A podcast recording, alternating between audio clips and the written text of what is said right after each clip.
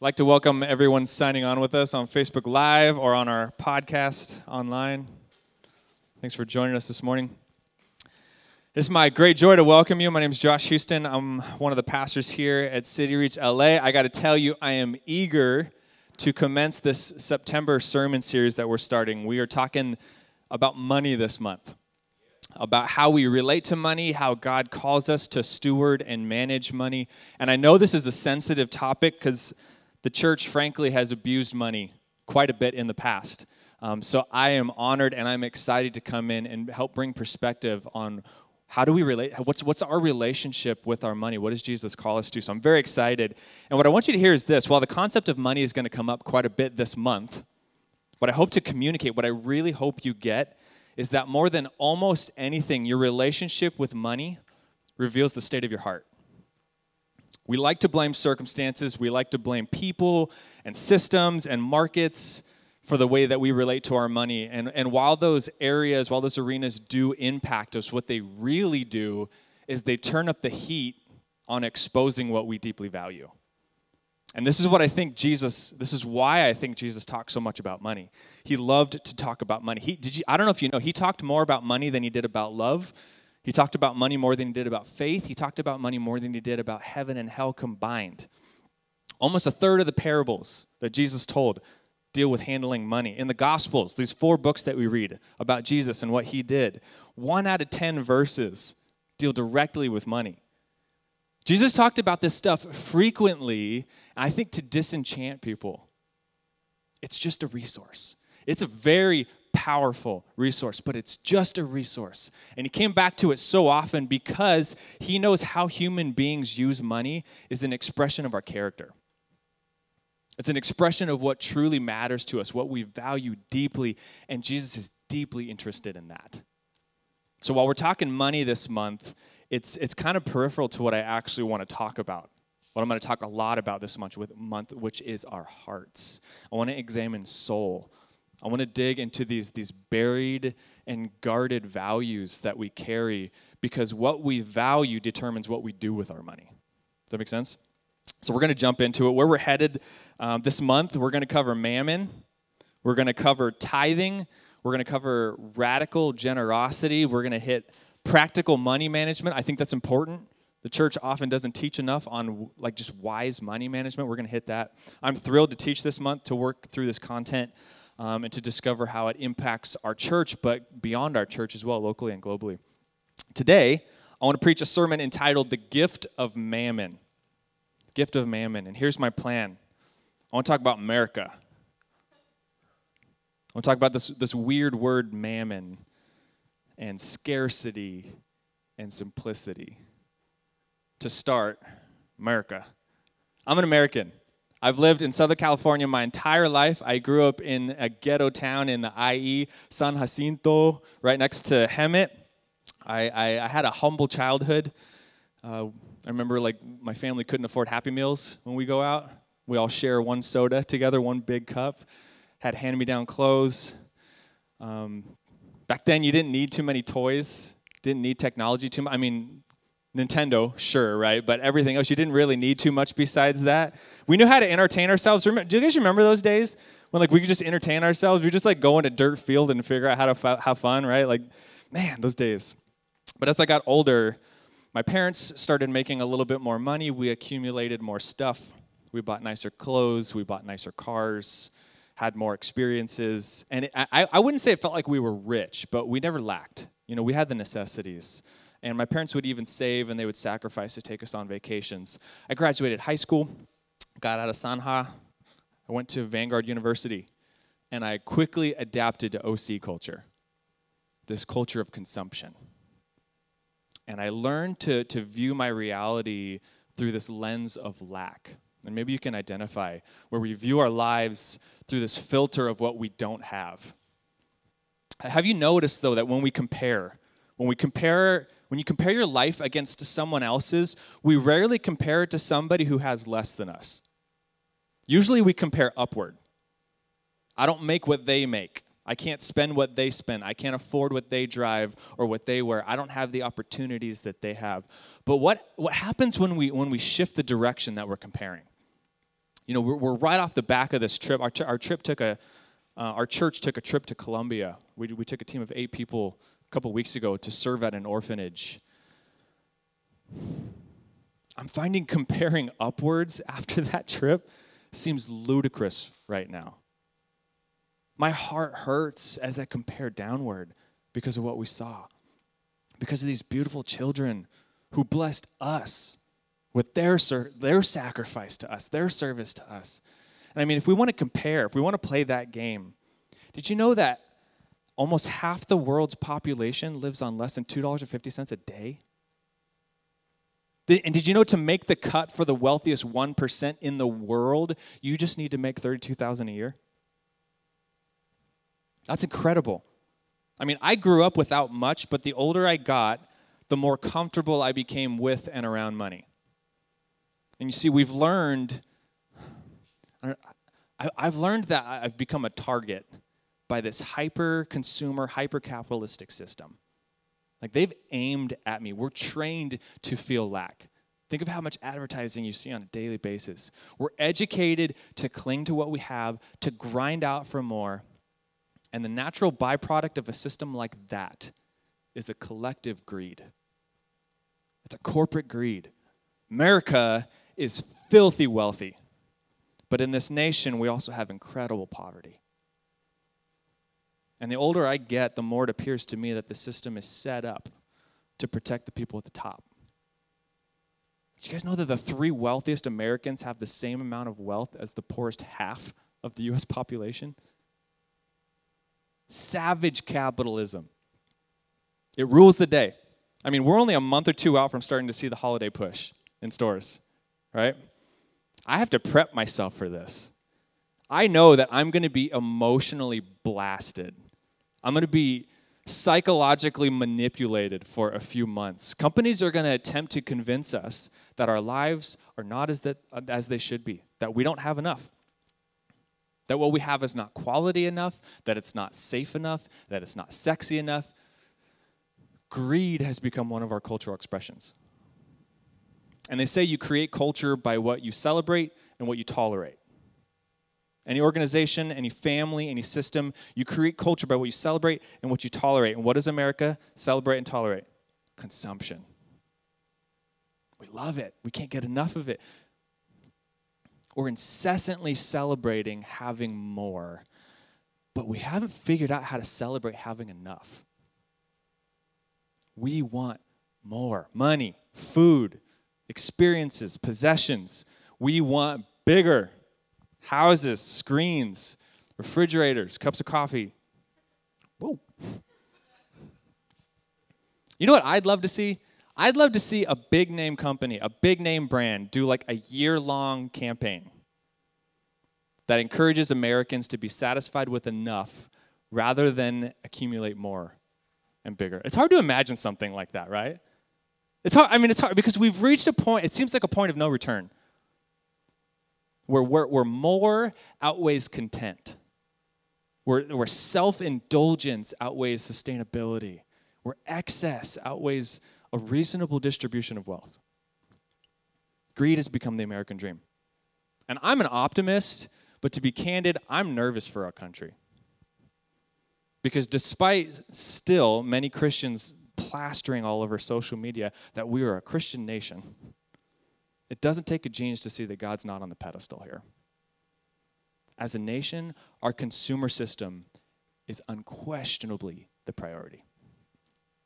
Everything else, including God, it takes a backseat to consumption. And the fuel for, for a consumption economy is money. Money matters to us. It really matters to Americans. Now, personally, I find money fascinating. Seriously, I was thinking about it more and more this week. It's pieces of paper, it's, it's metal and we ascribe value to it. I mean, I could get someone to do virtually anything for me, anything I can think of just by giving them some paper. That's crazy. I mean, it's organic. It's not, it's not organic. It's not like this thing that like comes out of the ground that grows on trees. I know we talk, we joke about that, but it's not organic.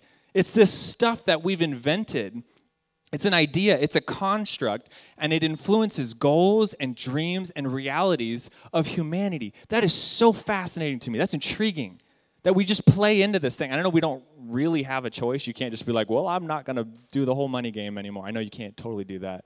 Well, there's Bitcoin and sure, whatever. But still, it's like, we like money is it's it's such a crazy concept and one of the points that i really want to drill home during this series is that there's nothing inherently wrong with the stuff.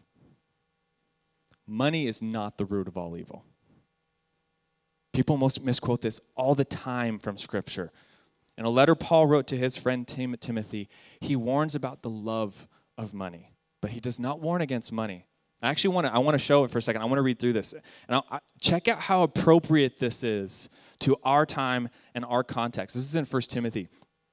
Paul says this to his friend but godliness with contentment, that's great gain. For we brought nothing into the world, we can take nothing out of it. If we have food, we have clothing, we'll be content with that. Those who want to get rich, they fall into the temptation and the trap, into many foolish and harmful desires that plunge people into ruin and destruction. For the love of money is a root of all kinds of evil. Some people eager for money have wandered from the faith and pierced themselves with many griefs. And it's a crucial distinction. Money is not evil. Paul says this love of money, it's a root of all kinds of evil. The fact is, money is a wonderful source, it's, it's a wonderful resource. It facilitates the sharing and the exchange of goods and services. We connect with other people, we connect with other people groups all over the globe to benefit each other through exchange. However, somewhere along the way, the power we gave money outran, it, it, like it sprinted past its original function. We've been seduced into valuing money over soul. We've given it more meaning than human life. And human history illustrates this vividly, right? We've done terrible things in the name of money. We've killed for it. We've enslaved other people for it. We've enslaved ourselves in this addictive pursuit of it. In the United States, we've made possessions, we've made we've made money, we've made this type of success the goal and we have achieved that goal. We are wildly successful. But in the process, we jumped over this critical principle that when you measure success and failure by currency, by net worth, we not only consume everything in front of us, we consume each other and we consume ourselves. Now, my guess is for, for most of us, if we're honest, we could probably admit that we have this kind of like deeply conflicted relationship with money. That, that maybe too frequently, our behaviors that surround money seem to be at odds with what we deeply value. Because unfortunately, when money gets involved, people tend to set aside their priorities for a moment. People set aside their convictions for the moment when money gets involved.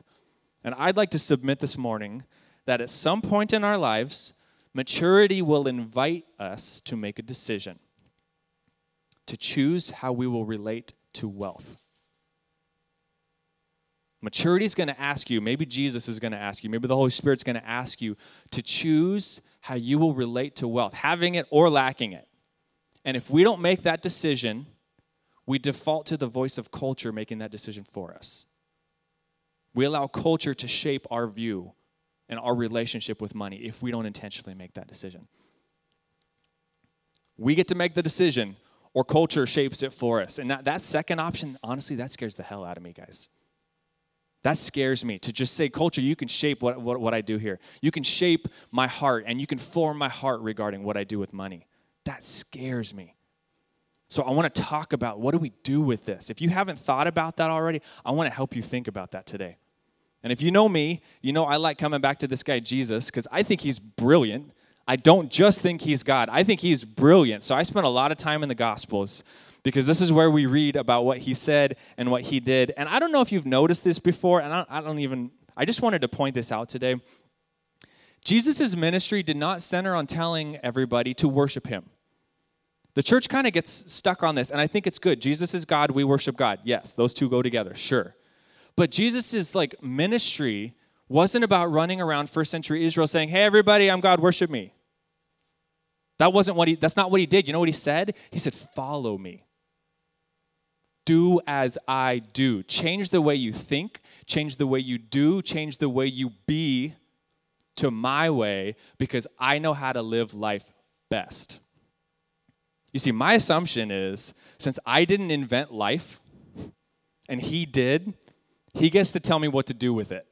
And that's kind of what I default to. I should probably take cues from Jesus on what to do with my life. So this morning, I want to take a look at one of those times that Jesus talks about money because he's got some really good stuff to say about money. If you have your Bible or your Bible app, I want to invite you to turn with me to Luke chapter 16. Luke chapter 16. We've got Bibles on the on the connection table back there if you actually want to hold one. If you don't own a Bible, please take one of those home with you. If you have the exact same Bible as me, I'm on page 1046. In case you do. And I'm going to have the text up on the screen as well. This is Luke 16 starting in verse 11. If you've not been trusty, trustworthy in handling worldly wealth, who will trust you with true riches? If you've not been trustworthy with someone else's property, who will give you property of your own? No one can serve two masters. Either you will hate the one and love the other, or you will be devoted to the one and despise the other. You cannot serve both God and money. We're going to jump into this. I think it's interesting that Jesus contrasts worldly wealth with true riches. You notice that? He distinguishes between wealth and riches. Apparently, for Jesus, owning a lot doesn't make one rich.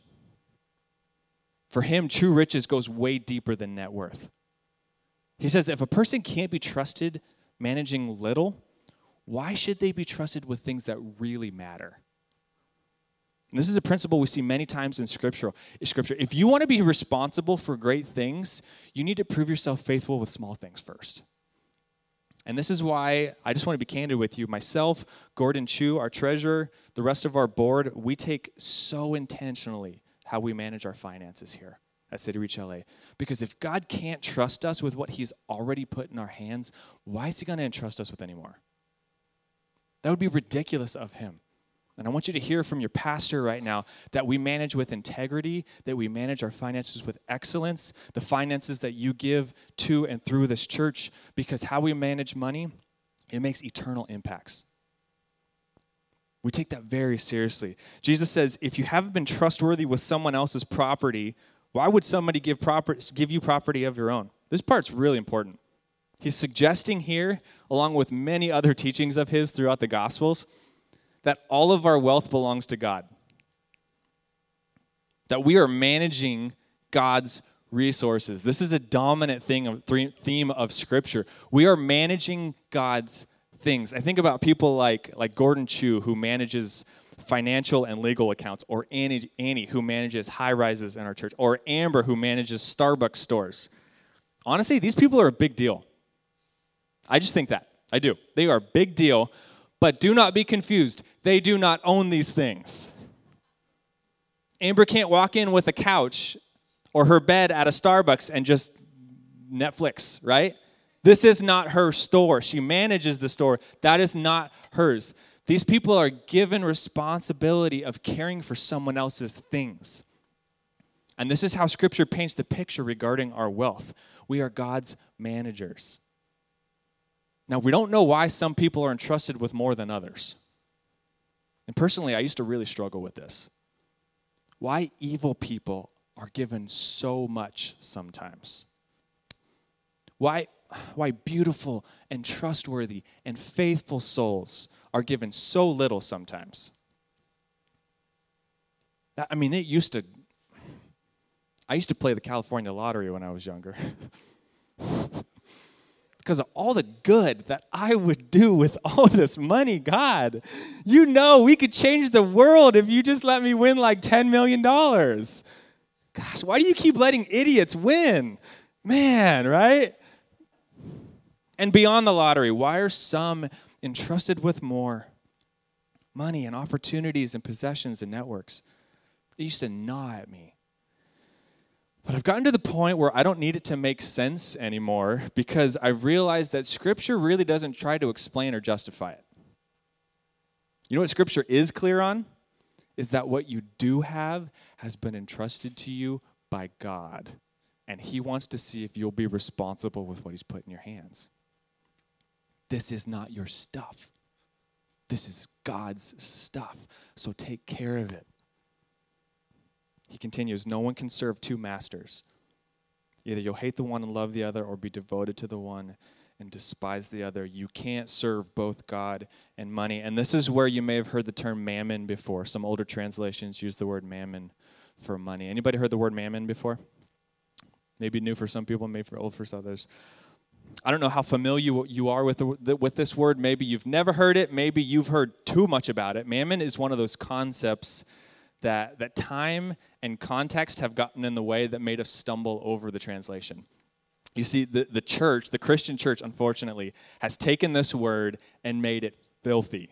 If you've been taught about mammon, you're probably, you've probably been told that, that it's demonic, that it's a false god, that it's this callous greed and the corruption of riches. Mammon's gotten some like pretty bad press over the years. Interestingly enough, mammon is simply an ancient term for wealth. And in its Hebrew and in its Aramaic context, it didn't carry a negative tone. It wasn't inherently noble or corrupt, it just was. The issue was not having mammon, it was how one used it. And unfortunately, the church has taught this broad spectrum on wealth. And when I say broad, I mean expansive. On one end, we've got what we've got the prosperity gospel, right? That, that faith and that more donations and more spiritual discipline, these are going to increase your wealth. And on the other end, demonizing wealth, glorifying poverty. And both, they just miss what Jesus actually taught about wealth, about mammon. This is really important. This is like his mindset on it, his, his, his, his framework for it was that one's relationship with mammon, with, with finances, with possessions, how they valued it all. Not how the government, not how the economy valued it, but how a person's heart related to and valued wealth. That was far more important than how much they possessed. This is how Jesus views money. Your relationship with money is far more significant than how much you have.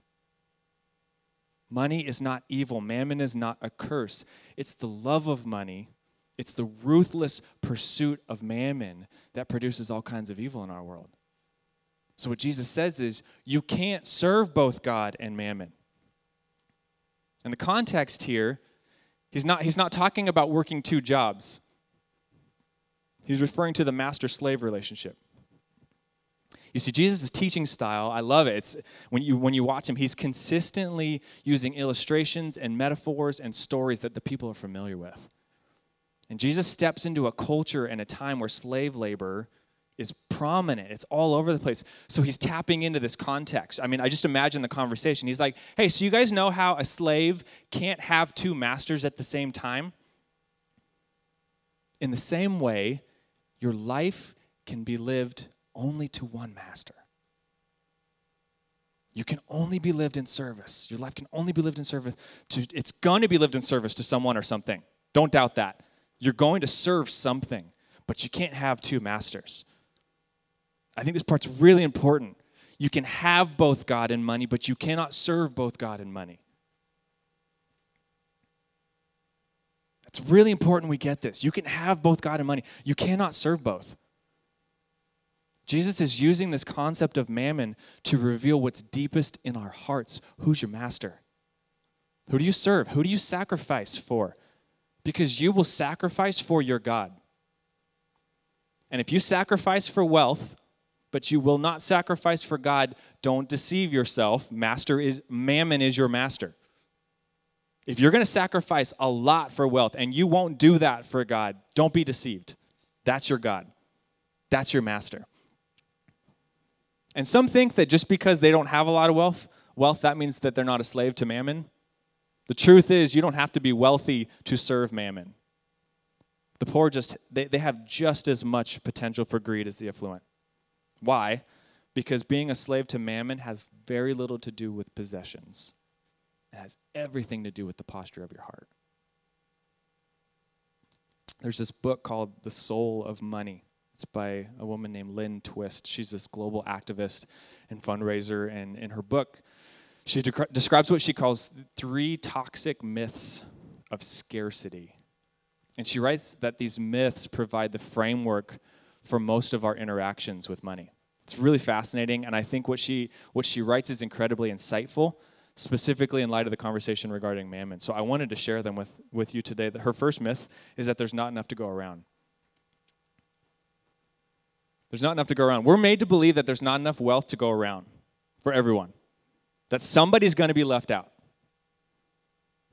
Someone's going to be left out. So if there's not enough for everyone, taking care of yourself and your own is really your only option.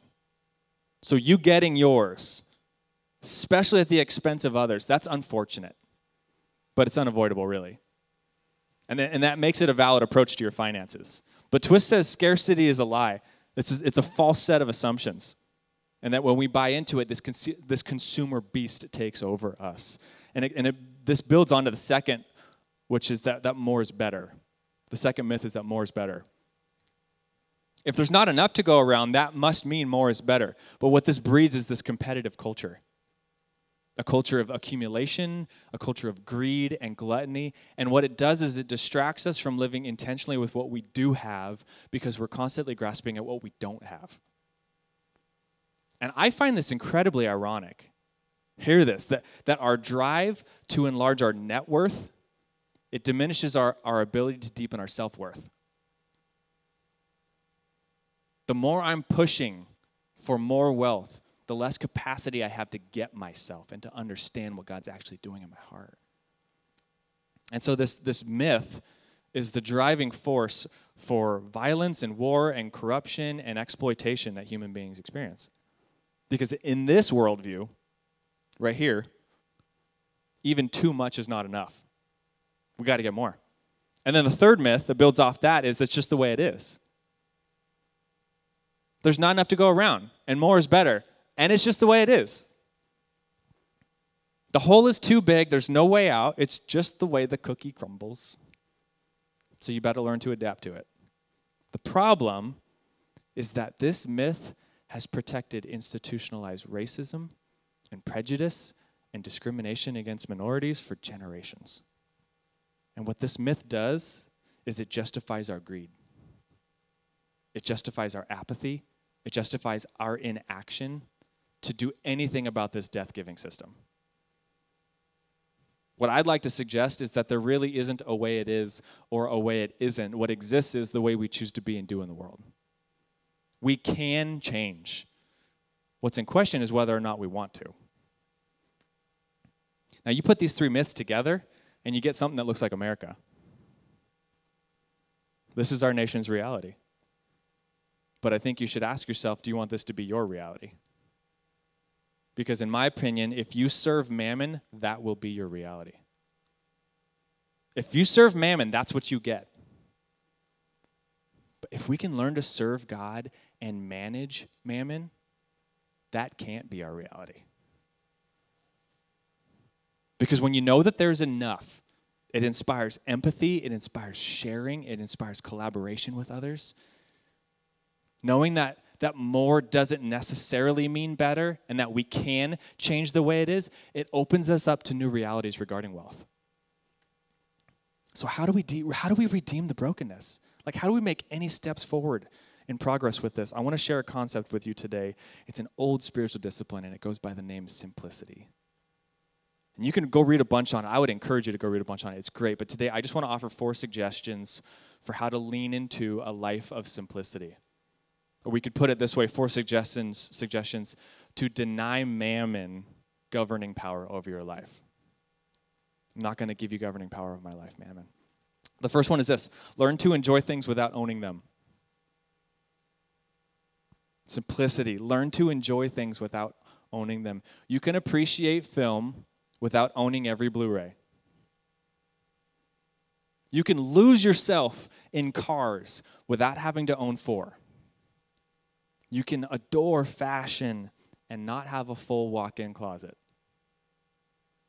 You don't have to own something to be passionate about it because passion can be a slippery slope to consumption. Passion can be a slippery slope to more is better and you're never satisfied with enough. So learn to learn to own or learn to, to enjoy things, to really enjoy things without having to own them. Another one, buy things for their usefulness rather than their status. This is good. Buy something because you need it, not because of the way you're going to look about it. Can I be blunt? Who cares what people think? And I don't just mean that theoretically, I mean actually. Like, who cares? I just watched the movie Eighth Grade. Anybody seen it yet? It's in select theaters. Man, it puts you right into the roller coaster of emotion that is eighth grade. It's done well. I mean, I was anxious the entire film. It's it is awkward. Like, oh my gosh, I I, I felt like when I got done the movie, I was like, I need to go do something relaxing because I feel like on edge right now. You feel this obsession with peer validation. Like they, I mean, the movies, the, the movie makers do a really good job with it. This mania over what will they think, and while you're watching, you're like, this is ridiculous. Why would anybody live like this? But I couldn't help thinking the entire movie, gosh, adults are no different. We act the same way. Most of us have just learned how to hide better than eighth graders. We still obsess over what others think about us. We just got better at making it look like we don't care. Well, some of us. Some people. when I, am not going to go there. When it comes to the management of your wealth, when it comes to the management of your mammon, peer validation will destroy you. If you're concerned over status, it will siphon the life out of you. So, as best you can, take out of the equation how will I be viewed as, as objectively as possible. Approach your wealth, as little or as much as you have, by choosing to purchase things because they will benefit your life, not because you want to be viewed a certain way. Another one give things away. We have this insane attachment to things. I mean, probably, I, I bet like psychologists would say it's actually insane. Like, it's not just like, oh, that's insane. No, like, we have an insane attachment to, to things. We crave things we don't need. We buy things we don't really even want that much to impress people we don't even really care about that much. We call greed ambition or industry. I love this. Richard Foster, he's one of my favorites. He says that the modern hero is the poor boy who's purposefully become rich rather than the rich boy who's voluntarily become poor. That's like the, the hero story, right? We've got to learn how to deaccumulate. Masses of things that are not needed, they complicate life. If you've never seen the, the documentary Minimalism, it's pretty good. I just felt like I had to go give everything away after I watched that documentary. we got so much stuff, and the truth is, most of us could probably get rid of half of our stuff, and it wouldn't even be that big of a sacrifice for us. Probably. So develop a discipline of giving things away. Your time. I don't just mean stuff. Develop a, a discipline of generosity. Your time, your material possessions, financial gifts, opportunities, compliments. What if you gave away compliments like you were making it rain? When we learn to stop grasping at mammon, open palms rather than white knuckles, something in our souls is set free. So hold your wealth loosely. And then lastly, seek first the kingdom of God. This is Jesus' language, if you're not familiar with this. In one of his teachings, he says, Don't worry about what you're going to eat or what you're going to drink or what you're going to wear. Why? Because your heavenly Father, he knows what you need before you even ask for it. So seek first the kingdom of God, all the other stuff that's going to be added to your life. What does this mean? The kingdom of God. If you want to get familiar with Jesus, you got to get familiar with kingdom of God. He uses his language a lot. The kingdom of God is wherever God is made king. It's not heaven. It's not in eternity. It's, it can be right now. The kingdom of God is in this room because we say, God, you are king in this room. It can be in your heart and mind. It can be in your home. It can be in your marriage. It can be in your job. It can be in our church. The kingdom of God is where God is made master. He's the one that's ruling. He's the one that gets governing reality. So Jesus says, Seek first that kingdom. Make your first priority, your only priority, to make God king of your life. And when you do that, your Heavenly Father takes care of everything you need. Not what you think you need. Big distinction. What you actually need. Seek first the kingdom of God. Simplicity. There's much more to it, but like I just wanted to kind of to focus in on these four things, the things that can be really helpful. A life defined by sim- simplicity is one way we push back against service to mammon. It's one way we join God in, in redeeming this relationship that we have with wealth as we manage well what God has put into our hands, what He's entrusted into our hands. And it sets us up to own our wealth rather than our wealth owning us. I want to ask Jackie to come back up and our prayers for today.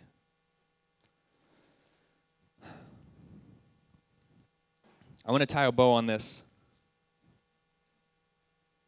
Serve God, manage mammon. If we can like sum it up, what's what is our intended relationship with our money? Serve God, manage mammon. Church, mammon is a gift. It's a wonderful blessing, but it is incredibly seductive. The challenge is can we put wealth in its rightful place? Because Jesus is clear you're going to serve an authority. You don't get a choice in that. You will submit to a master, and no one else can choose that master for you. This is what free will is. You get to choose. So he poses the question Will you attempt to use God to serve or to elevate your service to mammon? Or will you use this resource? Will you use this gift to elevate your service to God? And I want you to know I've prayed for your hearts this week. I have enlisted other friends to pray for your hearts this week that God would set our church free from this ruthless pursuit of wealth, that He would set our hearts aflame to the ruthless pursuit of Him. That we would show ourselves faithful with what we have so He can entrust unto us more and so that we can demonstrate God, we want to partner with you locally and globally on mission to redeem the brokenness of our city and our world. May we be that church. May we be that church. And God, that's what our hearts cry out to you today for. In this moment, in this room, as best we can, we say our hearts are yours. We say you are king that we submit to you, that we're grateful for whatever wealth it is that you've put into our hands, and that we want to use this and steward this well to help redeem brokenness, to help give life and give hope. So, God, use us. And I pray in this moment that whatever is needed in this room, whatever whatever it is that you are doing on the hearts of our people in this room or maybe even listening to a podcast right now God, that you would soften our hearts to be able to say yes to your redemptive work in us. So help us. Soften our hearts, God. Make our hearts not desire the accumulation of more, the consumption of more, God, but that we would simply be satisfied in you. We want that, God. Grant that request. So we ask this in your name, Jesus.